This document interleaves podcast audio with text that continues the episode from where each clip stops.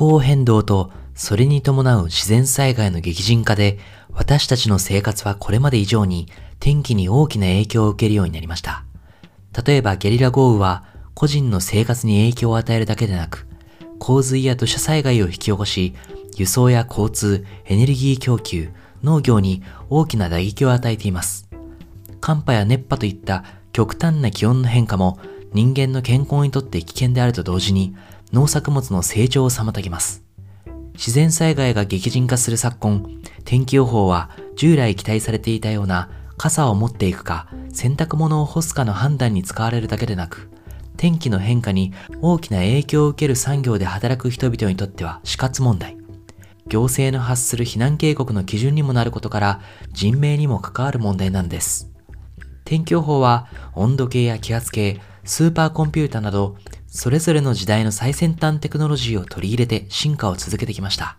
しかし、現代の天気予報が苦手とするのが1平方キロメートル単位で1時間ごとの気温や降水量を正確に予測することだと言われています。その穴を埋めるべく IBM、Google、マイクロソフトなどアメリカのビッグテックが人工知能や機械学習など独自のテクノロジーを駆使した天気予報システムの開発で競い合い、高精度の予報サービスが続々と生まれています。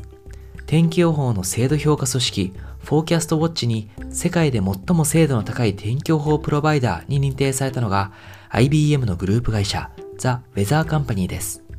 2019年に世界初の1時間更新の天気予報モデル IBM グラフを立ち上げた同社では気象学者が IBM の機械学習アルゴリズムを活用することでより精度の高い予報を導き出しています。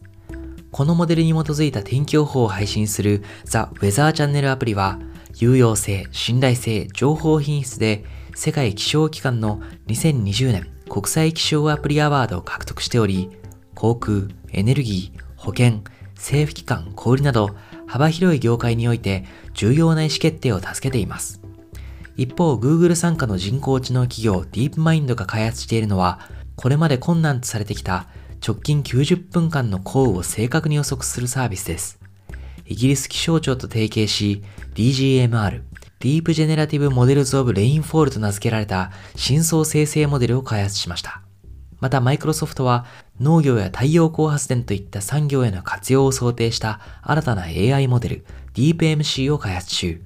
アメリカの海洋大気庁、国立気象局などから取得したデータと、いくつもの IoT センサーが取得したデータを解析し、数時間後に特定のエリアの風速、日射量、土壌水分量、気温がどのように変化するかを予測します。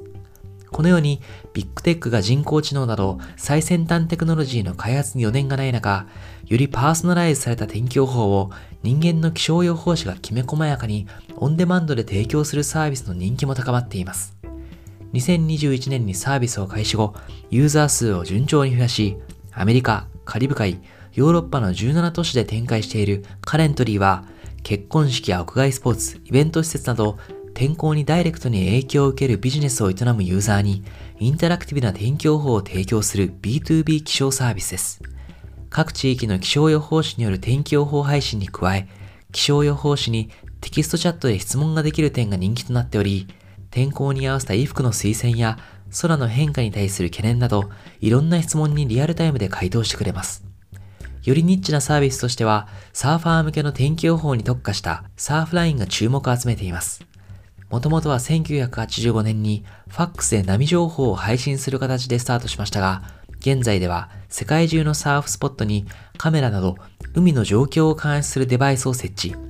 海底や海岸侵食に関する膨大なデータを保有、配信し、毎月510万人が利用するアプリへと成長しました。また同社はアメリカ各州の自治体や FOX ウェザーといったメディアとも提携しており、世界中の海岸データや映像を提供することで、嵐や海岸侵食といった自然災害に関する有益な情報も提供しています。さて、最近の生活を振り返っても、ゲリラ豪雨で水没する道路や水が噴き出すマンホールによって交通に支障が出たり、熱波で子供やペットが体調不良となるなど、極端な天候の変化による生活への影響は無視できないものとなりました。より正確で、よりパーソナライズされた天気予報サービスの開発に多くの人々が期待しているでしょう。